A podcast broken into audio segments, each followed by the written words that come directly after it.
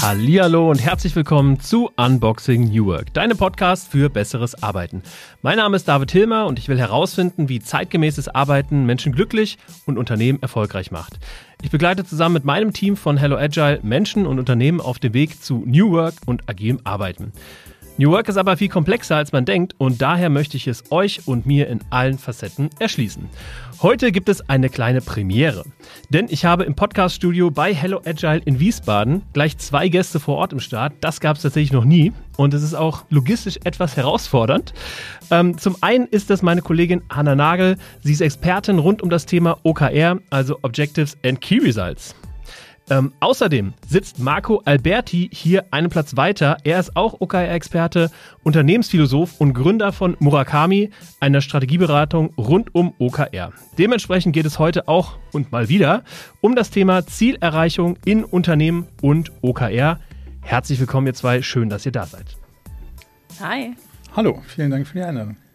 Ja, sehr gerne. Schön, dass ihr da seid. Wie gesagt, absolute Premiere. Ähm, alle, die das mal sehen wollen, wie es hier so aussieht, ähm, ihr könnt die ganze Folge auch auf YouTube schauen.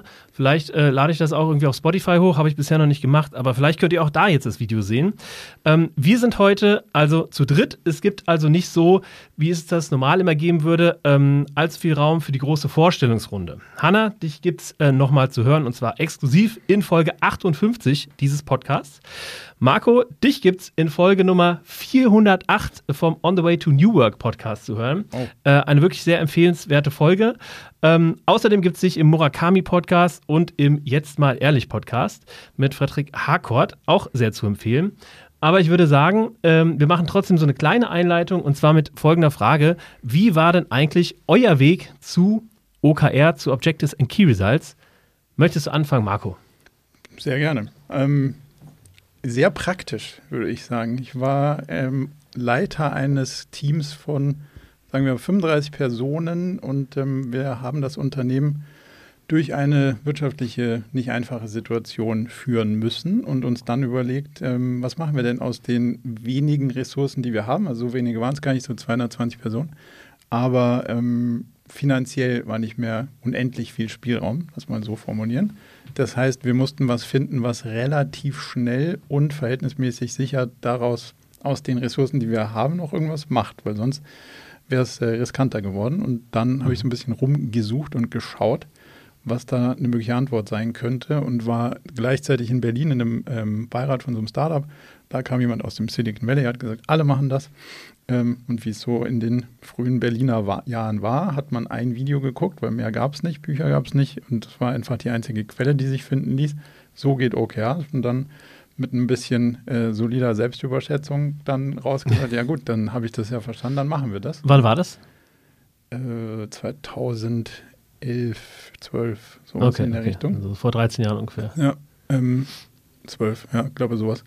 Und dann haben wir gesagt, okay, wir machen das. Und zehn Monate später war aus einem Team mit voller Überforderung und einer Menge ähm, ja, Feuern an allen möglichen Enden mhm. ein Team mit Ruhe, mit einer gewissen Gelassenheit, ein Gründer, der irgendwie sagen konnte, okay, super, jetzt äh, werden die Entscheidungen auf mehreren Schultern verteilt, getroffen und wir sind nicht ganz wirtschaftlich unerfolgreich damit gewesen.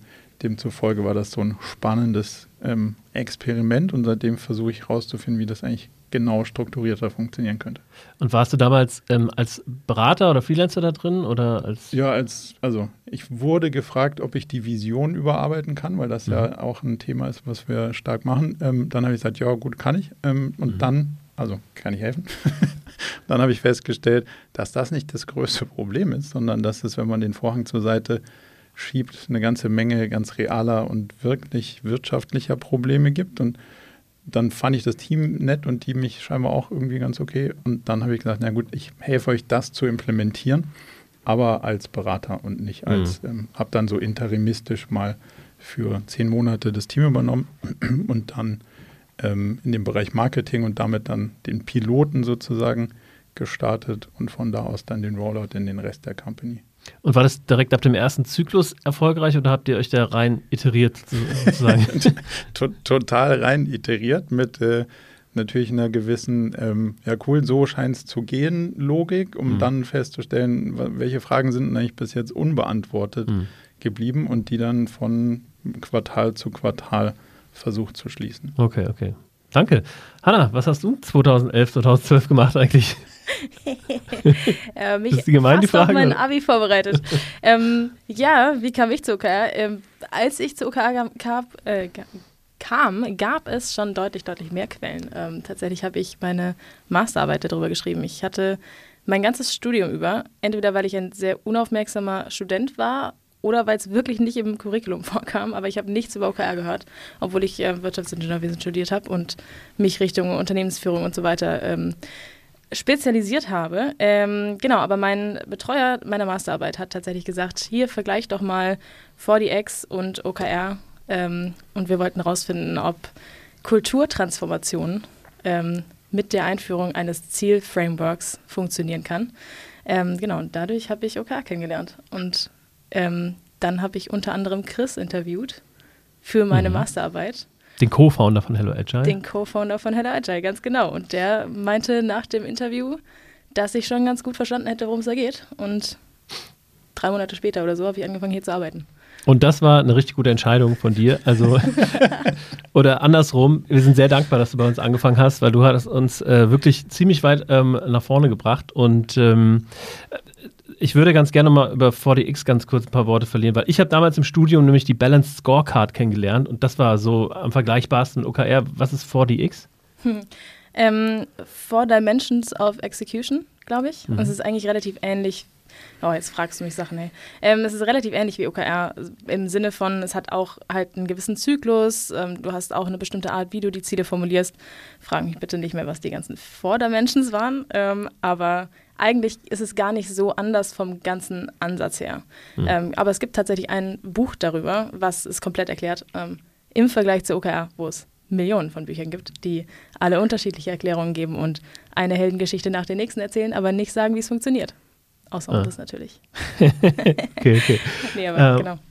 Okay, verstehe. Ähm, ich würde ganz gerne äh, die nächste Frage, ne, damit wir so einen kleinen roten Faden in den Podcast kriegen. Ne? Also ihr habt euch jetzt so ein bisschen äh, vorgestellt ähm, und jetzt geht's weiter ähm, mit dem Thema OKR, weil wir haben sicherlich auch ZuhörerInnen, ähm, die das vielleicht noch nicht gehört haben. So, und äh, anstatt jetzt hier mit einer Definition um die Ecke zu kommen, äh, eurerseits habe ich eine Definition mitgebracht. Und zwar ganz zeitgemäß habe ich ChatGPT gefragt, wie ChatGPT denn ähm, OKR jemanden ähm, erklären würde, einem Zehnjährigen oder einer Zehnjährigen, der oder die davon bisher noch nichts gehört hat, was bei Zehnjährigen anzunehmen ist. Wirklich? Kommt auf die Eltern an. Ähm, oh, ja. Genau, und ähm, da habe ich jetzt folgende, ähm, finde ich, äh, recht schöne, aber diskussionswürdige Definition. Nämlich OKR ist wie eine Schatzkarte für deine Ziele, die dir genau zeigt, welche Schritte du machen musst, um am Ende den Schatz zu finden. Was haltet ihr denn von dieser Definition, Hanna? Was es nicht sagt ist, und die Schatzkarte musst du dir selber malen. Wir geben dir nur die Stifte dafür und sagen, wie viel Zeit du dafür hast. Okay. Basically. Marco? Ich muss kurz drüber nachdenken, aber tendenziell ist das Bild von der Schatzkarte gar nicht so verkehrt. Ähm, kommt aber auf die Interpretation an. Also ich finde, die Interpretation, die GPT wahrscheinlich zugrunde legt, dafür finde ich das Bild komisch, weil das, was dann dir diese Schatzkarte eigentlich sagt, ist, wann du den Schatz gefunden hast und nicht, wie du ihn finden wirst. Mhm. Also ich finde die Definition besser als das zugrunde liegende Narrativ, auf der, auf der die Geschichte quasi basiert. Wie könnte man das äh, richtig formulieren, sodass auch die Zuhörer und Zuhörer irgendwie ein besseres Bild haben vielleicht als vorher? Um in diesem Bild mit der Schatzkarte zu bleiben. Ja. Oder ist es zu schwer, jetzt hier spontan? Ich sag mal, wenn der Schatz die Vision ist, Puh. dann würde ich schon sagen, dass OKR dir klar macht, bist du gerade auf dem richtigen, sagt dir quasi zu bestimmten Zeitpunkten, ob du warm oder kalt bist. Mhm. Das ist wie eine Schatzsuche, würde ich sagen. Wenn man das Bild, ja, also nicht richtig, nicht falsch. Ich würde sagen, wenn du das Bild nimmst und der Schatz quasi das Objective ist, weil okay. nur dazu dient wahrscheinlich, würde ich, also im, im, kurzen, in der kurzen Iteration, dann würde man den wahrscheinlichsten Weg dorthin skizzieren. Und wenn man den konsequent verfolgt, kommt man hoffentlich am Ende des Quartals bei seinem Schatz, aka Ziel, raus. Okay. Mhm. Na, ich, ich finde, dass äh, dieser, dieser Satz, ne, also OKR ist wie eine Schatzkarte für deine Ziele, die dir genau zeigt, welche Schritte du machen musst, um am Ende den Schatz zu finden. Ich finde, suggeriert ja, dass die Key Results, ne, das sind ja so die messbaren Hebel, die man formuliert, um die Wahrscheinlichkeit zu erhöhen, das Ziel, das Objective zu erreichen, ähm, dass die Key Results immer den Weg zum Ziel verraten, aber am Ende erhöhen sie ja nur die Wahrscheinlichkeit, dass ich mein Ziel erreiche. Und ich finde, das, das würde mich jetzt so ein bisschen äh, irritieren. Vor allem stört mich, dass es so klingt, als würde OKR dir automatisch verraten, wie der Weg aussieht. Und das steckt halt nun mal in der Person drin, die sich das Ziel steckt. Die muss die Erfahrung, also die muss das Wissen mitbringen, was der wahrscheinlichste Weg ist. Ähm, OKR selbst sagt dir da inhaltlich nicht so viel dazu. Mhm. Okay, das heißt, ähm, wir halten fest, ähm, diese Definition ist ähm, nicht so richtig ähm, richtig gut und vielleicht war es auch jetzt nicht die, die beste. Ich würde am Prompt, ich würde am Prompt ja. arbeiten. Ja. vielleicht nicht immer für Zehnjährige. Ich fand die Idee gut, dass, ja. dass ich halt hier ein Prompt irgendwie oder ein Ergebnis ähm, ähm, euch, euch präsentiere, was, ja. was augenscheinlich nicht das Richtige ist, um darauf zu diskutieren. Aber jetzt haben Total. die Leute wahrscheinlich, die vorher noch nicht so richtig wussten, was OKR ist, ähm, die haben wir wahrscheinlich verloren. Aber wir machen mit der nächsten Frage weiter und gewinnen sie damit wieder. Also bitte noch nicht abschalten. Ähm, warum ist es denn eigentlich eine gute Idee, mit OKRs, mit Objectives und Key Results zu arbeiten? Und um das in die Praxis zu bringen, wo hat denn in eurer Praxis OKR funktioniert? Und gibt es Beispiele, in welcher Ausprägungsart OKR denn funktioniert? also, ich bin, ich bin nicht bekannt für Beispiele. Mhm. Und also Beispiele, wie es funktioniert, ja klar. Ich weiß nur nicht, wie man das jetzt belegen kann, weil wir arbeiten, also, oder es arbeiten tausende von Unternehmen damit und es ist auf jeden Fall besser als vorher. Was jetzt die Beweisführung für es hat funktioniert versus nicht funktioniert ja. angeht, die ist immer ein bisschen schwierig äh, herbeizuführen. Von daher, also ja, es gibt mehr als genug Beispiele von Unternehmen, die deutlich davon profitieren, mit OKRs zu steuern. So. Und äh, vielleicht dann, dann, dann einen Schritt zurück. Warum ist es eine gute Idee, mit OKRs zu arbeiten? Primär mal ist die Frage, was sind die, was sind die Alternativen? Ähm, weil man könnte sich ja theoretisch eine Menge Sachen aussuchen. So viele Sachen sind mir in den letzten Jahren nicht begegnet, wo man sagt, ah cool, da das gibt Orientierung in komplexen Umfeldern. Mhm. Ähm, zum einen brauche ich eben diese möglichen Wege zum Schatz, zum anderen muss ich mir irgendwie ja jedes Mal wieder klar machen, ich habe nur eine begrenzte Anzahl an Ressourcen und die muss ich sauber allokieren. Und diesen Trade-off in ein System zu packen, das mich immer wieder zwingt, bestehende Ressourcen zwischen unterschiedlichen Themen abzuwägen und dann zu überlegen, was will ich eigentlich wirklich, was da rauskommt. Das ist der Kern von der Geschichte und deswegen mhm. macht es auch wahrscheinlich Sinn, damit zu arbeiten, weil meine Beobachtung zumindest mal ist, Leute sind gestresst genug und es ist selten der Fall, dass man denen sagen muss, hey, jetzt schafft endlich mal was hier, mhm. sondern ähm, die sind ja meistens sehr dahinter und versuchen ja was zu erreichen, nur irgendwie sind die, ist die Anzahl der Themen einfach zu viel und man kriegt die Sachen nicht durch die Tür. Und dafür könnte es helfen zu sagen, okay, dann mache ich nicht alles gleichzeitig, sondern nur ein bisschen was und das dann dafür fertig, sodass es was bringt und deswegen macht es wahrscheinlich Sinn. Das heißt, OKR ist das richtige Vehikel, um sozusagen ähm, Fokus auf wenige Themen zu legen, die dann aber wirklich von Anfang bis Ende komplett durchzuziehen und verhindert sozusagen, dass wir alles gleichzeitig versuchen zu machen, um dann festzustellen, oh, da ist ja überhaupt nichts fertig. ja, und es bringt einfach nichts was. Das also zwischen fertig und was bringen ist ja auch noch irgendwie so ein Schritt dazwischen. Mhm. Darauf sich zu fokussieren, wann, wann wirkt es denn und sich darauf zu konzentrieren, dass es Wirkung entfalten kann. Und auch diese Leichtigkeit zu spüren von einem bewussten Nein. Von einem bewussten, ich entscheide mich hier dagegen, aber dafür mit umso mehr Ressource und Energie dafür und das äh, da, dann auch zu merken, dass sich das lohnt, zu fokussieren. Hanna, wir sind ja gerade aus unserem OKR-Review gekommen, mhm. sozusagen. Ne? Also kurz bevor dieser Podcast auf Rack gedrückt wurde und die Kameras hier alle eingestellt wurden, äh, waren wir in unserem OKR-Review und wir hatten letztes Quartal nur drei Objectives, also drei große Ziele, an denen wir alle zusammen gearbeitet haben. Äh, mit irgendwie ähm, knapp unter 30 Leuten. Und äh, da ist mir tatsächlich aufgefallen, im Gegensatz zu den Quartalen vorher, wo wir sehr, sehr viele OKRs hatten, ähm, wie, was es für eine Power mit sich bringt, dass man sich irgendwie auf die wenigen fokussiert. Und wie du sagst, ne, dann um halt den vielen, äh, den, den wenigen Sachen auch die Aufmerksamkeit zu schenken, die sie verdient haben. Ja. Und hey, wir haben mal overperformed, obwohl die Ziele schon echt ambitioniert waren. Das ist ein ja. totales Novum. Ja. Haben wir vorher auch noch nicht gemacht. Ja. Hast du ähm, konkrete, ähm, konkrete Beispiele dabei, wo das funktioniert hat oder wo du, wo du mal selber gesagt hast, ich bin vom Kunden gekommen und habe gesehen, oh krass, das ist wirklich was, was es ohne OKR so nicht gegeben hätte? Ich bin tatsächlich ein großer Freund von Beispielen, weil ich merke, dass ich, dass mir das persönlich einfach unheimlich viel Energie gibt, wenn ich beim Kunden bin und sehe, da, der Moment, der war's. Für den mache ich das Ganze hier. Ähm, und das ist schon immer wieder einfach ein der Punkt, wenn jemand irgendwie vor einem Abhängigkeitsboard steht und sagt, krass, ich wusste nicht, dass wir so viele Abhängigkeiten haben in diesem Unternehmen. Unter den, keine Ahnung, Top zehn Abteilungen, hm. hätte, war mir nicht bewusst. Und das ist, ne, und wenn, wenn dann Stück für Stück die Abhängigkeiten immer weniger werden zwischen den Quartalen ähm, oder zumindest die Leute auch immer schneller verstehen, wie sie die klären können, dann sehe ich immer, dass das Unternehmen so viel effizienter geworden ist, einfach weil die Leute mitdenken, Zusammenhänge erkennen. Und das ist für mich ein Moment, wo ich sage, das hat einfach unheimlich viel gebracht, dass wir gleich getaktet sind, dass wir jetzt die gleiche Sprache sprechen langsam, dass wir verstehen, wer von wem irgendwie ähm, was braucht und wie man zusammen einen Schuh draus bastelt, nicht nur mhm. ich mit meinem Team.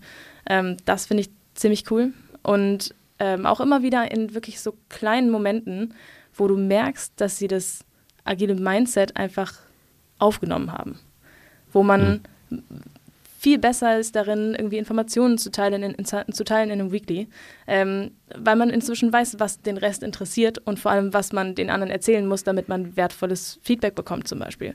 Ähm, oder in der Formulierung, wenn die Leute plötzlich von sich aus die Fragen stellen, die ich sonst stellen würde ähm, und du denkst so, ja, danke, okay, ihr seid groß, ihr könnt es so machen, das, äh, das läuft. Ihr fragt die richtigen Dinge, ihr findet die richtigen Antworten und damit seid ihr gewappnet. Hm. Egal, was kommt. Äh, du hast gerade, finde ich, einen ganz wichtigen zweiten Aspekt ähm, bezüglich der Frage, warum ist OK eine gute Idee, äh, genannt, neben dem Thema Fokus, das Thema Transparenz. Ne? Also du hast von einem Abhängigkeitenboard gesprochen, das kannst du gleich nochmal ähm, erläutern.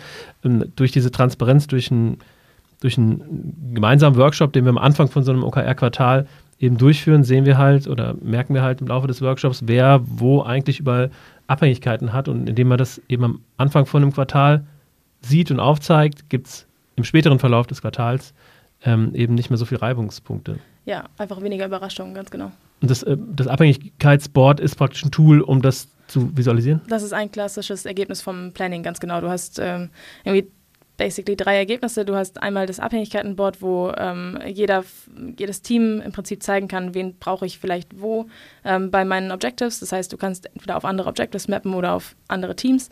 Ähm, das heißt, da siehst du eben die ja, Abhängigkeiten. Das zweite Ergebnis wäre, worauf zahle ich eigentlich ein, dass wir den Baum einfach so richtig schön nach oben ähm, sehen. Ähm, und das dritte ist, dass wir das Confidence Vote haben. Und das sind genau, also dass wir wissen, wir vertrauen dem Plan, den wir da gerade geschmiedet haben. Und das sind in meinen Augen drei richtig, richtig gute Ergebnisse von einem Planning, mit denen ich unheimlich viel auch sehen kann als Coach. Ja. Mhm. Marco, du bist schon äh, sehr viel länger mit dem Thema OKR, wie du das sagst, auf, auf einer Lernreise. Ähm, du du ähm, teilst auch ganz oft in verschiedenen Formaten, dass du ähm, über die Zeit ein eigenes Murakami OKR-Framework entwickelt hast ist das alles, so wie Hanna gesagt hat, in deinen Augen äh, der richtige Weg oder ähm, seid ihr da inzwischen sehr weit weg? Mm, die Frage ist, was ist richtig und falsch? Also funktioniert der mit Sicherheit? Dazu verstehe ich zu wenig. Ähm,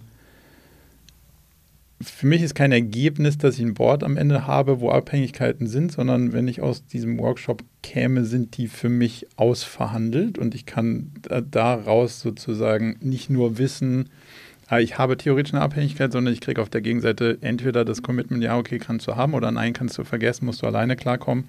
Und dann muss man auch das daraus Resultierende entscheiden. Auf jeden Fall. Mhm. So, ähm, deswegen ist das Board als solches sicher ein interessanter Z Zwischenschritt, aber für mich noch kein Ergebnis. Ähm, aber ohne das, also wie, ohne das genau verstanden zu haben.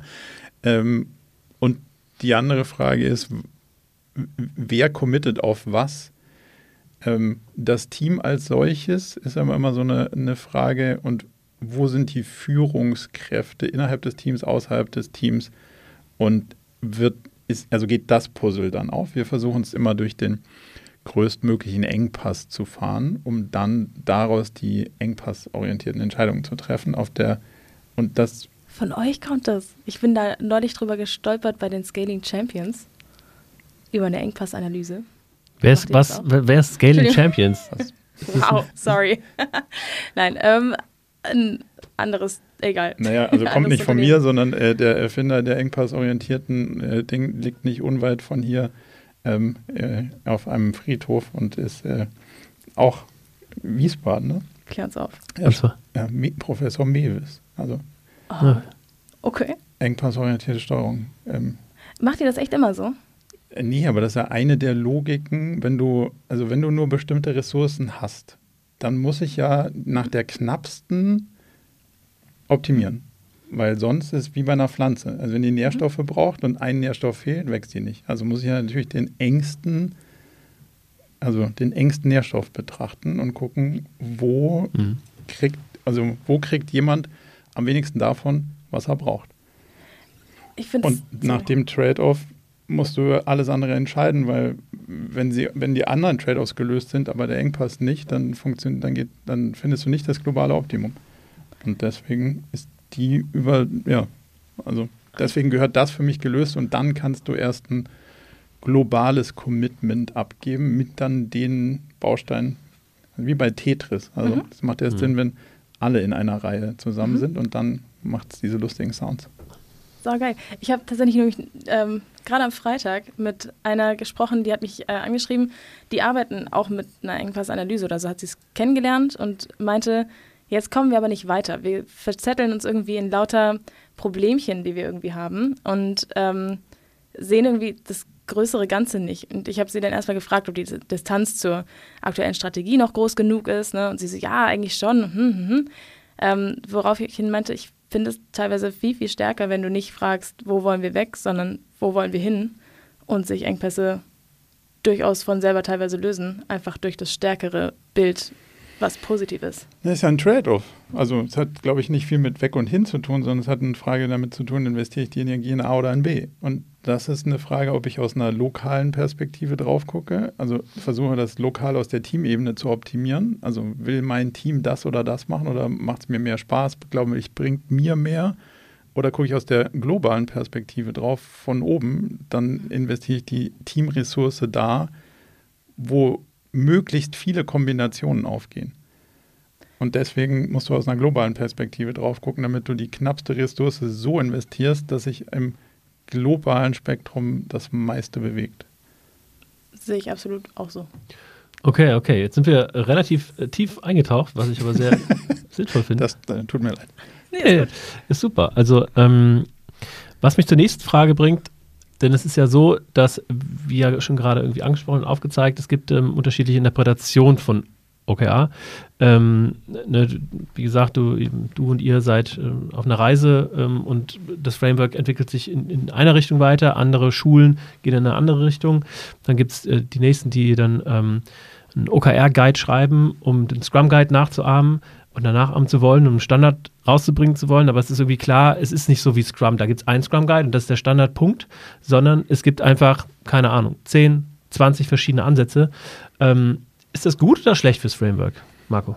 Ich weiß gar nicht, ob es so viele wirklich eklatant unterschiedliche inhaltliche Unterschiede gibt oder ob es mhm. unterschiedliche Absender von, von so Sachen gibt. Ich glaube, die Anzahl der Absender ist größer als die Anzahl der Frameworks. So würde ich es aus meiner Perspektive mhm. ähm, sagen. Ähm, besser wäre es natürlich, wenn es ein einheitliches Verständnis gäbe, aber meiner Beobachtung nach gibt es das bei Scrum auch nicht. Also du hast zwar theoretisch ein Standardwerk plus Interpretationen plus Interpretationsspielräume, gewollt oder ungewollt, und da kommt dann das sogenannte Scrum-Bud raus, weil jeder macht auch irgendwas. Mhm. So, und dann kommt auch was anderes raus. Ich glaube, das bleibt normal. Was uns oft angekreidet wird, ist, dass wir einen, einen totalitären So geht's Anspruch haben. Und das, da wären andere zum Beispiel offener. So. Mhm. Ich glaube nicht, dass es darum geht, ein so geht's für alle und man muss sich daran halten. Ich sehe aber schon, um diese Scrum-Nummer zu schließen, dass je weicher du mit den Regeln des Frameworks am Anfang bist, desto wilder sind die Auswüchse. Mhm. Wohingegen, wenn du sagst, ja, es stimmt, dass es für unterschiedliche Unternehmen unterschiedlich funktioniert, aber lass nicht gleich die Fehler im Framework suchen, sondern mhm. lass mal das Framework kurz stabil halten mhm. und lass dann lernen, was will das der Organisation sagen und versuchen, daran zu wachsen, besser zu werden. Und wenn ich das hinter mir habe, dann kann ich immer noch das Framework optimieren. Ja. Mhm. Weil, so, meiner Erfahrung nach, unser Framework verändert sich ja auch jedes Mal irgendwie weiter.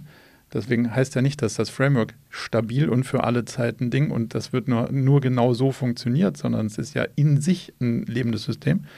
Aber mit dem ersten Reflex, ah nee, das müssen wir bei uns anpassen, den versuche ich immer erstmal stabil zu halten und zu sagen, lass du erstmal lernen, was ja. dir das Ding über dich selbst und dein Unternehmen sagen will, um dann daraus was zu machen. Und dann kann man immer noch drüber nachdenken, ob man das mhm. Framework anpassen muss oder nicht. Also Regeln verstehen, oder befolgen, dann biegen, dann brechen. Verstehen ist erst, also so fängt es meistens an. Ja. Hanna, äh, machen wir das eigentlich auch so? Ja, wir machen das auch so. Vor allem, ähm, also ich meine, auf der einen Seite wollen die Leute wissen, wie es geht und wie es nicht geht, damit sie das Gefühl haben, was richtig zu machen. Ne? Insofern wollen sie immer alle Regeln direkt befolgen. Und ähm, wir gehen in unseren, in unseren Trainings sogar hin und sagen, okay, wenn ihr ganz sicher nicht gleich alle fünf Eigenschaften von irgendwie ne, einem guten Objective ähm, befolgen könnt, was sind euch denn im ersten Planning die wichtigsten? So, wenn wir es einführen, ne? Also einfach rauszufinden, worauf lege ich auf jeden Fall Wert und was kann ich runterfallen lassen. Und genauso bei allen möglichen anderen Teilen des, äh, des Frameworks, was ist in der Entwicklung, in der Einführung am Anfang wirklich unverzichtbar, weil das so ein Kern ist, wenn wir den von Anfang an irgendwo falsch lernen, dann, dann beißt uns es irgendwann wie heißt das? Ich weiß das Sprichwort immer nicht. Die Katze in den Schwanz. Die, ah, da beißt sich die Katze in den Schwanz. Dann, ja. dann fällt uns das dann auf, fällt uns das auf die Füße. Füße? Auf die Füße. ja, das. ähm, genau, ne? Also haben wir ähm, haben wir es doch.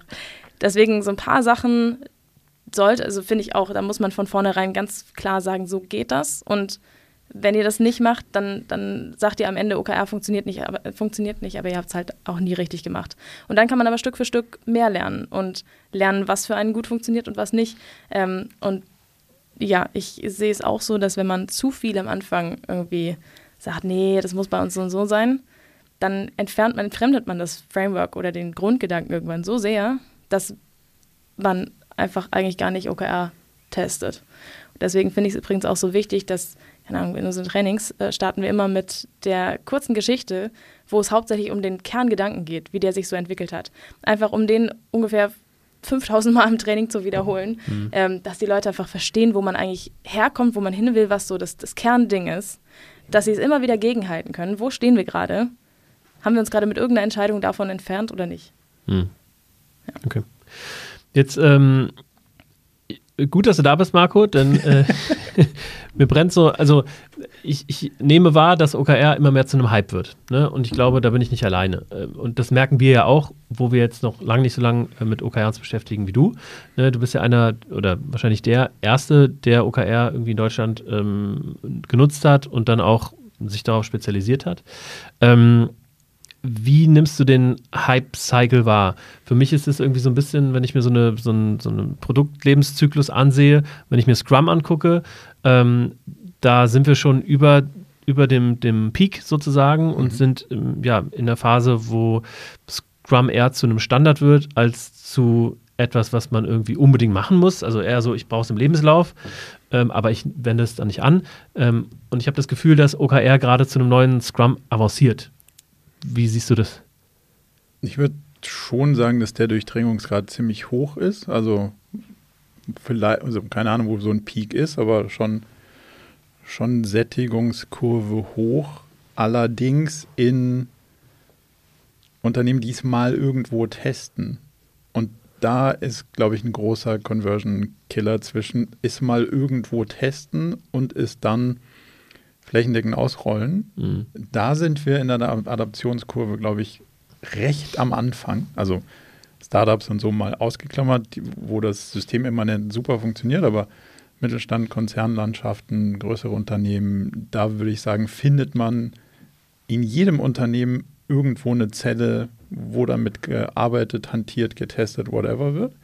Ähm, die Durchdringung in einer sauberen, ja, okay, wir verstehen, was das Framework uns geben will, wir glauben da auch dran und lass das mal machen mit all seinen, oh, wir müssen anfangen, auch anders zu agieren, ähm, Ableitung. Da sind wir wahrscheinlich noch relativ am Anfang. Und ja. irgendwo in between äh, wird das Thema natürlich beliebig verbrannt, weil genau. Leute natürlich dann sagen so, ja klar, nee, kenne ich. Ja. Dann denkst du, ja, pf, also ja, in Teilen, aber in Teilen auch nicht. Und so konnte es nie zeigen, was es kann, weil der Versuchsaufbau schon in vielen Fällen nicht valide ist oder nicht valide, um zu testen, was es alles könnte, wenn man es denn lassen würde. So. Ich glaube auch, das ist der größte Killer, dass der, der, der, der, der, Bubble, die wir haben, oder der, des Spielraums, der, der Spielwiese, die wir haben, um OKR auszurollen, dass es einfach Stück für Stück verbrannt wird, weil die Leute es nicht richtig anwenden oder nicht genügend Geduld mitbringen, um zu lernen, nicht lernbereit sind, großteilig auch, weil sie erwarten, dass, wenn man was einführt, das sofort zu einer Wunderwaffe wird. Ähm, und da wird es Stück für Stück verbrannt. Und das ist, glaube ich, das, was uns den Markt kaputt machen Ich könnte. weiß auch gar nicht, ob Lernen der Engpass ist. Ich glaube, okay. es die Bereitschaft, die Rahmenbedingungen so anzupassen, wie sie oh, ja. sein müssten, damit es ja. Sinn macht, sondern ja. so, ja, nee, wir lassen mhm. alles so, wie es ist. Wir machen unser Budget, ja, der, nee, den Budgetprozenten, ja, das geht nicht. Ja, die Ma ja, Matrix geht auch nicht.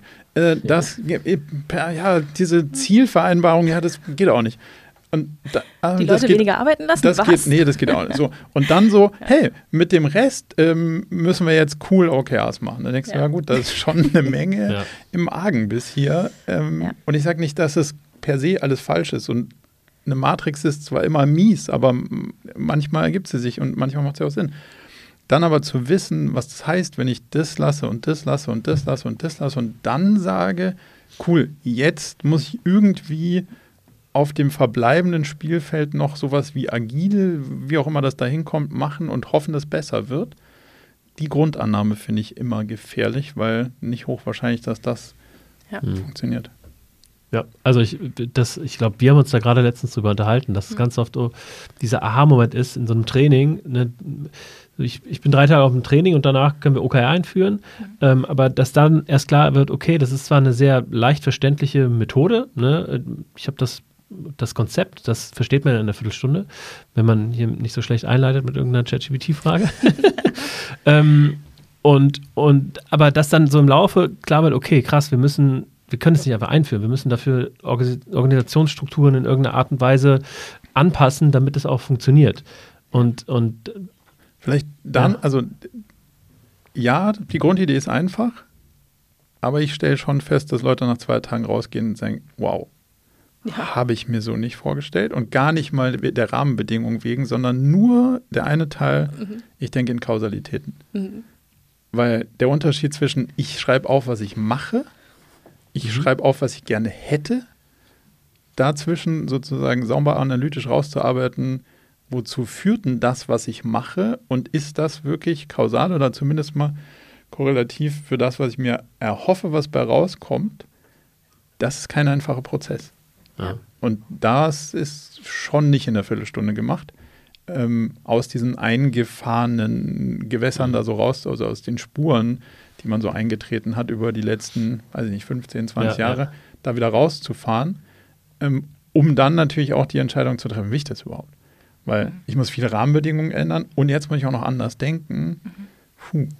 Mhm. Das finde ich immer das Geilsten bei Trainings mit Führungskräften, wo du auf der einen Seite den Respekt einflößen möchtest und deswegen ne, auch diesen oh krass Effekt haben möchtest. Auf der anderen Seite sollen sie natürlich auch so begeistert davon sein und schon jetzt merken, was es für einen Unterschied macht, ähm, dass sie dann auch anbeißen ähm, und sich trauen, den, den Schritt zu gehen und entsprechend auch die Veränderungen, die es mit sich bringt, ähm, mitzumachen. Und ähm, ich hatte zum Beispiel letzte Woche ein dreitägiges offenes Training, wo ich das Gefühl hatte, am ersten Tag oder am zweiten Tag sind die Leute schon mit einem ganz schönen oh wow Gefühl nach Hause gegangen, was jetzt noch nicht so positiv war. Und am dritten Tag nachmittags konntest du die überhaupt nicht mehr auseinandernehmen, weil sie so viel sich ausgetauscht haben und so viel irgendwie verarbeitet haben und so begeistert waren tatsächlich. Ähm, das ist auch immer total spannend zu sehen, was so dieses krass, was es für eine Veränderung allein vom Denken her ist. Geschichte erstmal auslöst, dann schläfst du drüber und merkst, was für eine Energie da drin steckt. Und das finde ich saugeil. Ja.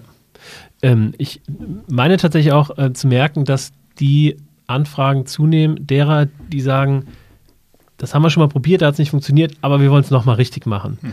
Ne, weil da hast du ja auch ganz viele, die, ähm, wie du vielleicht damals, sich ein Video angucken und dann das meinen zu installieren, ne, aber die das, die halt nebenbei noch eigentlich, keine Ahnung, Projektmanager sind oder irgendwas anderes und das dann in 10% ihrer Zeit versuchen. Natürlich klappt es dann nicht. Ne? Ähm, also so viel auch. Und, und ich finde, da da hast du auch so ein bisschen die Parallelen zu Scrum, weil das hatten wir vor ein paar Jahren auch äh, ganz viele Anfragen, die gesagt haben, ja, wir haben das schon mal gemacht, hat nicht funktioniert und jetzt wollen wir es aber irgendwie nochmal richtig machen. Mhm. Ähm, so, die nächste Frage habt ihr mir schon weggenommen, aber ich überspringe die einfach. Äh, gibt es Alternativen zu OKR? Wir hatten es ähm, eingangs schon mal kurz ähm, erwähnt, du hast es auf dem Weg auch schon mal erwähnt. Man sollte sich fragen, was kann man denn sonst machen, aber gibt es aktuell auf dem Markt oder gibt es Bewegungen, ne, weil nach Scrum kommt OKR, jetzt ein bisschen ähm, überspitzt gesagt, was kommt nach OKR? Also darauf hätte ich vielleicht eine Antwort, aber gibt es auf dem Markt Alternativen? Ich sehe, es ist ja auch kein Markt im Sinne von quasi Gedankengut im Management habe ich selten Sachen gesehen, die ich irgendwo ausgebaut hätte, wo man sagt, ah, das ist in die, das sind die Jahre gekommen. Also mhm. die von dir ange, angeführte Balanced Scorecard, also zwar mal gelernt und drüber studiert und viel, viel dazu gelesen, aber so richtig, richtig irgendwo gesehen, wo man, wo jetzt jemand gesagt hat, ah, haben wir richtig gut implementiert, ja. hier sind unsere Tools, da sind die Meetings, da ist das, hier ist so ist in die Jahre gekommen, wir wollen jetzt mal was Neues machen, eher selten passiert oder genau genommen eigentlich fast gar nicht. Dann gibt es natürlich so Sachen, auch Shinkanri und, und allem, also es gibt unterschiedliche ähm, Methoden oder so ein Safe, siehst du ja auch, mhm. aus einer, kommt ja dann aus einem, sagen wir mal, Scrum-nahen äh, Umfeld und versucht sich immer weiter nach oben zu integrieren. Und das ist ja auch das, was du dann in den Unternehmen siehst, von, von, von der von der Umsetzungsebene versucht Safe sich nach oben zu arbeiten und irgendjemand oben denkt, ach, okay, das wäre ganz cool. In der Mitte gibt es den Clash von Frameworks. Das mhm. ist natürlich dann irgendwie das, das Sinnfreiste. Ich bin One-Trick-Pony. also ich kann dir auch keine anderen guten Frameworks sagen und sagen, hier ist mein Baukasten, such dir eins aus. Ja. Äh, bin, bin ich der falsche bin ich der Falsche dafür, aber es gibt natürlich unterschiedliche Sachen, die sicher Vor- und Nachteile haben, aber ich kann sie dir nicht äh, kann sie dir nicht ausreichend kontrastieren und würde jetzt auch nicht sehen, oh, ah, da ist jetzt der neue, ähm, der neue Trend, der den OKRs irgendwie den Rang abläuft. Ich glaube aber schon, dass da Ding noch so viel Optimierungspotenzial drin ist, dass man vieles noch optimieren muss. Und ist es dann, wird es dann, wenn du mal in die Glaskugel schauen würdest, ist es dann ein optimiertes OKR oder ist es ein anderes Framework mit anderen drei, vier Buchstaben. Also ich kann dir nur sagen, was wir machen. Wir machen was anderes, weil dieses, es ist zu viel Interpretation in zu unterschiedlichen OKR-Frameworks hilft, glaube ich, langfristig keinem daraus. Mhm. Ich glaube, es macht einfach Sinn, dem dann einen anderen Namen zu geben und zu sagen, so, du kannst jetzt das machen oder was anderes. Mhm. So, Fair Point, dann weiß jeder so ungefähr, was, was er oder sie macht. Ähm, wohingegen jeder sagt, er, er sie macht OKRs, aber in Interpretation 37,5 vom Stand von vorgestern. Ja. Das macht das Leben, glaube ich, von den Leuten auch nicht besser. Deswegen würde ich sagen, ein neues Packaging drumrum, wenn man wirklich was eklatant anders macht, das würde Sinn machen. Und habe ich das richtig aus, rausgehört, dass ihr da gerade dabei seid, das zu entwickeln? Aber schon seit Jahren. Ah ja, okay. wir sind einfach viel langsamer, als man sich vorstellt. Aber das, das hat was mit dieser engpassorientierten ja, Überlegung verstehe. zu tun. Mhm. Ich glaube, du hast doch gesagt, ich soll AI sagen. Da, ja. AI spielt auch eine Rolle. Ah, okay. Da kommen wir noch drauf zu sprechen. Geil. Ja. ja, sehr gut. Ähm, ich glaube tatsächlich, dass es extrem wertvoll ist, weil es so simpel vom Grund Grundprinzip her ist und du es mit allem möglichen kombinieren kannst. Also ich meine, du hast ja an so vielen Stellen die, die Wahl, mit was für einer Methode du dann tatsächlich ähm, deine Themen auswählst oder wie du XY darstellst und was auch immer. Ne? Und was du alles einbindest, wie viel du tatsächlich irgendwie andere, ähm, andere Prinzipien und, und Prozesse und was auch immer du alles in deinem Unternehmen hast, wie sehr du das wirklich ablöst. Ähm, und ich glaube, dass OKR deswegen so stark ist, weil es so viel Spielraum gibt, aber von der Grundidee her so simpel ist. Ich glaube, das ist eine Philosophiefrage. Also ja, total. Wenn du also wenn du sagst, hey, es ist ein Feature, man kann es mit so vielen Sachen kombinieren, denke ich mir immer so, puh, mit lieber, lass mal lieber mit versuchen, mit nichts zu kombinieren, weil Schnittstellen sind immer ein Thema. So, also plus unterschiedliche ja. Herangehensweisen, unterschiedliches Know-how, unterschiedliche so und mhm. dann das miteinander kombinieren. Aber das ist, glaube ich, so eine Android oder iOS. Da weiß ich eindeutig, auf welcher Seite ich stehe, aber das ist nicht die Seite, wo alle sich wohlfühlen. Deswegen gibt es, glaube ich, Unterschiede, unterschiedliche mhm. Philosophien da drauf. Und ich würde sagen, schnittstellenfrei hat sicher auch eine Menge Nachteile, aber irgendwie so ein bisschen seamless macht schon auch ganz nett. Absolut. Aber trotzdem kenne ich kein anderes Framework bis jetzt, was ähm, mit der mit der Welt, in der wir es mit der wir es zu tun haben, schlichtweg klarkommt. Also, das ist nun mal eine Welt, die sehr, sehr schnelllebig ist, die durch Corona auch noch mal enger getaktet wurde und lauter solche Geschichten. Ähm, das muss mhm. erstmal das nächste Framework schaffen, damit klarzukommen. Ich glaube auch grundsätzlich, ich meine, was, was du sagst, dass äh, OKR am besten alleine im Unternehmen und eben nicht mit in Kombination mit Safe und Scrum und Kanban oder whatever, ähm, ist wahrscheinlich das, das Optimum. Und ich glaube, dass du öfter in der Lage bist, wo du, wo du dann auch Kunden hast und denen das dann so sagst und die dann einfach sagen, okay, dann machen wir das so. Aber es ist ja gar nicht so leicht, dann eben die Realität dann vorzufinden und die dann auch ein bisschen mit zu, äh, mit zu, mitzukneten sozusagen, sondern ähm, ne, oft hast du dann auch Unternehmen, wo, wo dann irgendwie ein Team oder eine Abteilung sagt, okay, wir wollen jetzt mit, mit ähm, OKR den ersten Schritt machen. Absolut. Aber vielleicht so eine lustige Anekdote, mein, einer meiner Lieblingskunden, Amt Angels, der hat mich angerufen, der Gründer, und hat gesagt so, hey, wir machen hier, ähm, wir machen hier so ein Framework und ähm, jetzt wollen wir uns so ein bisschen OKRs angucken und soll man das miteinander kombinieren oder wie macht man das jetzt am besten miteinander? Und dann habe ich gesagt, du, also ich würde sau gerne mit dir, mit euch arbeiten, weil ich mag die Marke total gerne, ich hätte voll Bock drauf. Mhm. Aber ich glaube, du musst dich entscheiden. Also entweder macht ihr das eine oder ihr macht das andere. Und ich bin für, also es hat beides sicher seine Argumente. Ich bin ja auch nicht böse, wenn du dich für das andere entscheidest, aber beides, also mache ich nicht. Hm. So. Und dann hat er sich für das andere entschieden, hm. weil ähm, da war er schon einen Schritt weiter vorne. So. Ja. Und das ist ja auch völlig legitim. Und drei, vier Jahre später, zwei, irgendwas, kam dann dieses andere Framework auf die Idee, OKRs zu integrieren. Ach ja. So, weil es irgendwie so ein bisschen trendig, wie du es vorhin gesagt ja. hast, trendiger wurde. Also konnte man diesen, diesen ähm, den Impuls konnte man nicht mehr so ganz ignorieren und dann hat der, der Kollege, der das beraten hat, sozusagen immer ein bisschen mehr so, ja, und jetzt hier und da können wir OKRs einbauen und implementieren und so. Und dann hat er sich zurück entsonnen an unser Gespräch und gesagt, hm, warte mal, kombinieren war doch doof. Dann mache ich doch vielleicht ganz OKRs. Mhm. Und das kam dann bei raus. Und ich glaube, das ist ähm, so, eine, so eine schöne kleine Anekdote, wie es dann funktionieren kann, ohne dass man unterwegs Leute so hart mit allen Frameworks belästigt, verwirrt, ähm, um dann auch zu sehen, so, ah, jetzt versuchen die sich alle auch noch aneinander mhm. anzunähern und dann hat ja auch nicht so richtig jemand was gewonnen.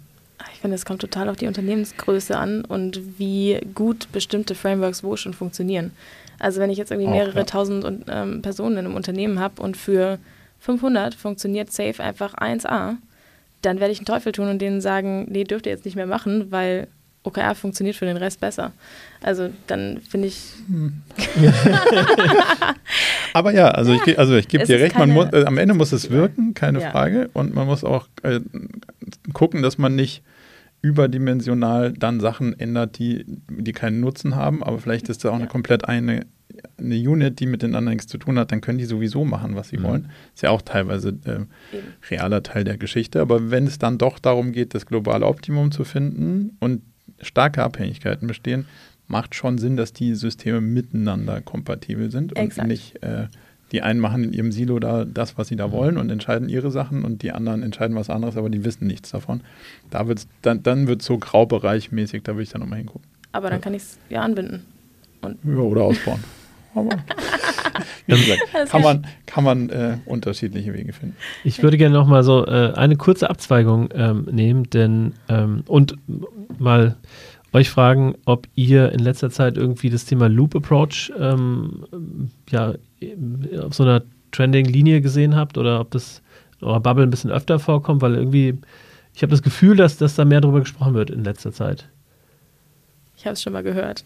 That's it. Okay, Marco? Also ich kenne es, aber habe jetzt auch nicht ähm, die Wahrnehmung, dass das verstärkt irgendwie bei mir okay. jetzt ankommt. Aber wie gesagt, meine Grundgesamtheit ist auch, Leute wollen mit mir über OKRs sprechen. Ja. Deswegen bin ich jetzt auch ein relativ, relativ schlechter Indikator, was alternativ ja. so läuft wahrscheinlich. Aber also habe ich, hab ich nicht wahrgenommen. Ja, interessant. Also ähm, äh, an die HörerInnen ähm, dieses Podcasts, Folge 99 war es, ähm, da habe ich mit einem der Begründer von dem äh, Loop Approach gesprochen und mit ähm, einer Kundin, ich glaube von der Telekom, also ganz schöne Folge. Kann man nochmal reinhören. Ähm, Kennst du die Nummern auswendig? Nee. Also, okay. Warum fragst du mich das jetzt? Ich, wollte so, aber ich habe es auch direkt geantwortet. Da, ich habe es den Freunden ein bisschen ausgesagt. Da, da wäre ich fast, da wäre ich äh, schwer beeindruckt gewesen. Nee, nee, ich ähm, habe da gerade eben gespickt. Der Mann ist vorbereitet. auch ein Tugend. Was kostet im OKR-Prozess am meisten Zeit? Und wie viel Zeit spart dann doch OKR hinten raus? Das ist ja auch oft so eine Frage die man hat. Ne? Man ist da irgendwie zwei Tage in einem Quartalsplanning mit mhm. 100 Leuten oder wie viel auch immer oder äh, keine Ahnung, 20 ähm, und schließt sich da ein und kann in der Zeit keine Kunden bedienen und kein Geld verdienen. Wie seht ihr das? Wie viel Zeit kostet es? Ich finde, je größer das, ähm, je größer das Investment, dass ich tatsächlich irgendwie das gesamte Management auf dem und dem Level an dem und dem Tag einfach mal einsperre das zahlt sich so immens aus, ähm, als wenn ich sage, nee, nee, die können da nicht, die müssen sich den und den Zeitraum insgesamt frei halten. Und das ist der Moment, in dem Moment, wo ich das abschwäche, das Investment, sich einfach mal gleichzeitig hinzusetzen und sich den Zielen zu widmen, ähm, wenn ich das nicht tue, dann koste ich mit dem Framework relativ schnell relativ viel Zeit weil dann andere Leute auf meine Entscheidungen warten und so weiter und so fort. Ähm, das ist, finde ich, was, wo man dran arbeiten kann und was super simpel ist, weil sich einfach alle ihre entsprechenden vier, fünf Tage im Jahr freischaufeln können. That's it. Ähm, und ansonsten ist eigentlich das, was am meisten Zeit kostet an OKR, die Arbeit an den eigentlichen Zielen. Also das, was man unterm Quartal macht. Ja. Ich habe leicht andere Zahlen im Kopf, aber ich habe ich hab eher acht Tage, aber auf jeden Fall nicht 100 Leute. Ähm, also so maximal. Acht Tage Quartalsplanung? Naja, acht Tage im Jahr. Ich hatte ja, deine. Acht Tage okay. im Jahr. Okay, weil ich hatte dann. Also ich habe ich hab okay. vier Tage, weil kommt drauf an, auf welchem Level du wie viel redest, okay. aber ja. Also sowas wie, wenn, wenn, wenn ich jetzt auf Top-Management gucke, sind es eher zwei pro Quartal, was, mhm. was wirklich Workshoppen ja. angeht. Was, das, was die meiste Zeit kostet, ist die Hypothesen sauber zu formulieren. Mhm. Und da steckt meiner Meinung nach auch der größte Mehrwert drin, eben nicht zu sagen, ah cool, ich habe so ein cooles Objective und da ignoriere ich mal alle Regeln und schreibe hin, ich brauche 20 Prozent mehr Umsatz aus mhm. welchem Kanal auch immer und dann werden die Leute es unterwegs schon rausfinden und das nenne ich jetzt agil, sondern halt zu sagen so, okay, die Zahl da oben ist beliebig, die Frage ist, ähm, wie soll das eigentlich genau passiert sein dann mhm. am Ende des Quartals und da Wetten draus zu machen, das ist ja wirklich ein anstrengender Prozess und der kostet richtig Zeit. Und der lässt sich auch nicht in Workshops oder sonst was determinieren, weil das Dahinführen dessen, was sind jetzt eigentlich die inhaltlichen Wetten, mhm. da kann ich auch, kann ich trefflich auch monatelang drüber diskutieren. Ähm, aber wenn ich es nicht tue, dann habe ich ja Zeit gespart, nur 100 oder 1000 oder wie viele Leute auch immer unter mir haben weniger Orientierung, arbeiten an den falschen Sachen, setzen auf Wetten, die ich nicht, auf die ich nicht gewettet hätte, was auch immer. Also das ist ja der größte Zeitverlust, den ich riskieren kann, dass Leute an anderen Sachen arbeiten. Also Okay, so rumgedacht. Mhm. Mhm. Aber es ist nicht der größte Zeitinvest im gesamten Framework über die gesamte Menschen, über die gesamten Menschen im Unternehmen betrachtet. Na gut, wenn die alle am falschen Ziel arbeiten, weil Dann, das, ja. das Risiko ja, halt. Das also Risiko. wenn ich sage, okay, ich habe okay. vier Wetten und ähm, ich ja. mache mir mal keine Gedanken über die Wetten und die Leute arbeiten an der siebten und die war leider irgendwie nicht zielführend, dann habe ich zwar oben Zeit mhm. gespart, aber ich habe halt mal 100, mal 1000 Leute in eine Richtung geschickt gehen lassen, was auch immer, die mit hoher Wahrscheinlichkeit nicht zielführend ist. Und das ist ja das größte, also das ist ja das größte Risiko, was ich an der Stelle habe. Okay, ja. Hm. Objectives und Key Results und künstliche Intelligenz. Was ist euer Take dazu? Marco? Schwierig. Also, was ich glaube, was total gut funktioniert, ist Fragen beantworten zu, wie geht's? Mhm. Ich habe so einen Bot selber, also ich kann sogar programmiert sagen, weil ich mich wirklich in ich habe mir Python entwickeln versucht beizubringen, mit, wow, okay. mit mäßigem Erfolg. Aber ja. es hat mich so hart genervt, dass ich nicht mit diesem Ding reden konnte, ähm, ja. dass ich, ich, ich habe festgestellt, ich muss auf diese Code-Ebene runter, damit ich, damit wir so auf Augenhöhe reden können, okay. der GPT und ich. Ähm, oder andersrum nicht auf Augenhöhe, damit das versteht, was ich von ihm will und andersrum und so. Das funktioniert sehr gut allgemeine Fragen, wie geht denn das, was sind die Regeln, diese Sachen zu beantworten, mhm. top. Feedback geben zu Formulierungen ist schon okay-isch zu sagen, okay, hier hältst du dich an eine Regel, da hältst du dich nicht an eine Regel, funktioniert auch okay-isch mhm. so. Einen Verbesserungsvorschlag zu machen, daran sind Nächte meiner irgendwie letzten Monate also sind draufgegangen und ich bin verzweifelt, weil es mir nicht gelungen ist, auch nur ansatzweise in eine sinnvolle Richtung mit dem Ding zu kommen. Um dann der nächste Schritt wäre ja so, hey, guck mal, hier stehe ich, darum geht es ungefähr, mach da was Sinnvolles draus. Auf inhaltliche Hypothesen ist es schwierig. Was man, glaube ich, hinkriegen kann, ist einen Dialogprozess zu entwickeln, der das rauskitzelt. Mhm. Aber du brauchst so hart viel Kontext um ansatzweise eine sinnvoll bessere Richtung vorzuschlagen mhm. oder irgendwas zu machen, was sagt so, ah ja, cool, das, ähm, das macht jetzt total Sinn. Ja. Weil was man ja, also nur so, wenn man sich da reinversetzt, versucht das Ding ja das Wahrscheinlichste der Formulierung zu präsentieren. Mhm. Und das heißt, das Wahrscheinlichste ist, dass du einem Weg folgst, den andere schon verfolgt Klar. haben für Innovation denkbar ungünstig ja. und wahrscheinlich auch nicht das Schlauste, wenn du das machst, was alle anderen auch machen würden, weil es das Wahrscheinlichste ist. Mhm. Also hat wenig mit Differenzierung zu tun und plus die Kausalität, die da drin steckt, ist noch, noch weit weg von richtig gut, finde ich. Aber wir könnten da hinkommen. Okay. Also du hast dich in der Tiefe damit beschäftigt äh, und ich habe es versucht. Aktuell ja. schwierig, aber du siehst auf jeden Fall Potenzial. Ja. Ich meine, das ist ja raketenartig, wie da die, die Entwicklungs-, Weiterentwicklungsgeschwindigkeit ähm, vonstatten geht äh, bei den ganzen äh, generativen AI-Geschichten. Hanna? Ähm, ja, ich würde es auch auf jeden Fall nicht als Quelle für gute Formulierungsvorschläge nutzen. Ähm, aber was ich tatsächlich super stark finde, ist, dass du es als Kreativitätstool letztlich nutzen kannst, um einfach mal auf einer grünen Wiese zu überlegen, was sind denn irgendwie alles Einflussfaktoren, die eine Rolle spielen könnten.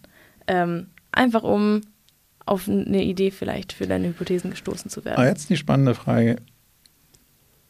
Das nimmt ja Domänexpertise. Oder andersrum, wenn du da Sachen findest, die du vorher noch nicht fandest, müsste sich die Domänenexpertise der handelnden Personen ja ein Stück weit hinterfragen lassen. Was ja vollkommen legitim ist. Ja, weiß ich nur nicht, ob ich das dann mit ChatGPT heilen wollen würde. naja, nee, es ist ja manchmal schon auch so, dass man einfach einen sehr eingeschränkten Blick hat, weil man doch nicht so richtig gelernt hat, außenrum zu denken und okay, noch nicht so richtig offen ist. Die Offenheit kann es schon manchmal tatsächlich gerade auch bei den Personen die sonst nicht so kreativ sind, in meinen Augen bringen. Wie gut findest du es dann, die Adaptionsfähigkeit von den dir dann vorgeschlagenen neuen kreativen Ideen, die nicht aus dir selber rauskamen? ich sehe tatsächlich einfach, dass es manchmal Leute dazu bringt, zu sagen, okay, so nicht, aber das bringt mich gerade auf die und die Idee. Okay. Und das finde also, ich voll fair. Ja, ja. Und also dafür finde ich Als kreativen Prozess genau. auf jeden Fall. Ja, gerade sagen, wenn man von null anfängt irgendwie ja. und dann brainstorming-mäßig das als weiteren Kollegen oder Kollegin, äh, Kollegin oder Kollegin zu genau. sehen, ähm, um zu schauen, ob wir nicht jede Dimension einmal schon irgendwie hatten. Ja. Und abgesehen davon liebe ich den ganzen AI-Kram rund um Bilder und ich mache keine Retro mehr ohne. Ich finde es so geil. Ich liebe es ja. einfach, was, was Bilder für in Menschen auslösen können. Mhm. Und ähm, ich fand es früher immer sehr, sehr anstrengend, viele Bilder zu einem Thema in einer ähnlichen Haptik, in einer ähnlichen Sensorik irgendwie zu kreieren. Und jetzt kannst du es halt einfach von der AI, AI machen lassen und du hast plötzlich eine super geile Journey durch sonst was für eine Welt, in die du die Leute gerade in der Retro irgendwie reinschicken möchtest. Und dafür finde ich es wirklich ein Riesendurchbruch. Mhm. Okay, Lieben, also äh, mein Kopf qualmt langsam ein bisschen. Ähm, wir sind auch schon bei 55 Minuten. Ich würde sagen, wir schließen mal mit einer relativ einfachen Frage, gerade bei jemandem, der Unternehmensphilosoph im LinkedIn-Profil stehen hat. Ähm, kann es eine Welt geben, in der jeder gern zur Arbeit geht? Ja. Ja, einfache Antwort, weil das ist unsere Vision bei Hello. ja. Hoffentlich. Also da, daran sollte man ja arbeiten, der Utopie näher zu kommen. Wie wahrscheinlich das ist, werden wir rausfinden. Aber du glaubst dran? Da muss man natürlich, jetzt hast du was gefragt, jetzt muss man den Begriff weiter aufziehen, weil, also Arbeit als solches ist ja erstmal die Frage, wie ist das definiert? Ist das was, wo du sagst, super, das ist jetzt was, wo ich meinen Lebensunterhalt mhm. mit verdienen muss, weil ich habe keine Alternativen? Dann würde ich sagen, ist da drunter einen Strich zu ziehen und zu sagen, so ja, super, wir schaffen das alle, die nur ihren Lebensunterhalt verdienen müssen, das mit dem, äh, dem gesegnetsten ähm, Gefühl tun können. Das könnte noch eine Herausforderung sein, wenn jemand sagt, das ist Teil meiner, meiner ähm, Berufung, Erfüllung, was auch immer. Also es ist, ist mehrdimensional, die Dimension von der, also die, die, die Funktion von Arbeit, dann glaube ich da auf jeden Fall dran. Stark. Vielen Dank, ihr Lieben. Dann äh, würde ich sagen, wir sind relativ pünktlich bei der Stunde. Sind wir am Ende. Mir hat es sehr viel Spaß gemacht, dass ihr heute meine Gäste wart. Ähm, man kann auf euch zukommen. Marco Alberti auf LinkedIn. Du postest auch mal relativ ähm, häufig zum Thema ähm, OKR und rundherum. Man kann, glaube ich, relativ ähm, easy bei dir in die Ask Me Anything ähm, Sessions mit reinkommen, wo man alles fragen kann rund um OKR und kriegt eine wunderbare Antwort von dir. Ähm, ansonsten mit Hanna kann man sich natürlich auch über LinkedIn vernetzen oder auch ähm, das OKR Playbook kaufen, wenn man sich da mal so ein bisschen niederschwellig in die Thematik einlesen möchte. Ansonsten ja, liebe Hörerinnen, liebe Hörer, liebe ZuschauerInnen, ähm, haben wir ja heute auch. Ähm, schön, dass ihr alle dabei wart. Wir hören und sehen wahrscheinlich nicht, aber wir hören uns in zwei Wochen wieder. Dann wieder mit einem ähm, wunderbaren Gast oder einer Gästin. Ich bin mir gerade gar nicht sicher. Findet es heraus. Äh, folgt uns gerne überall da, wo man Podcasts folgen kann. Ähm, das war schön. Und viel mehr brauche ich auch nicht zu sagen. Bis dahin. Ciao, ciao. Macht's gut. Ciao. Danke. Thank you.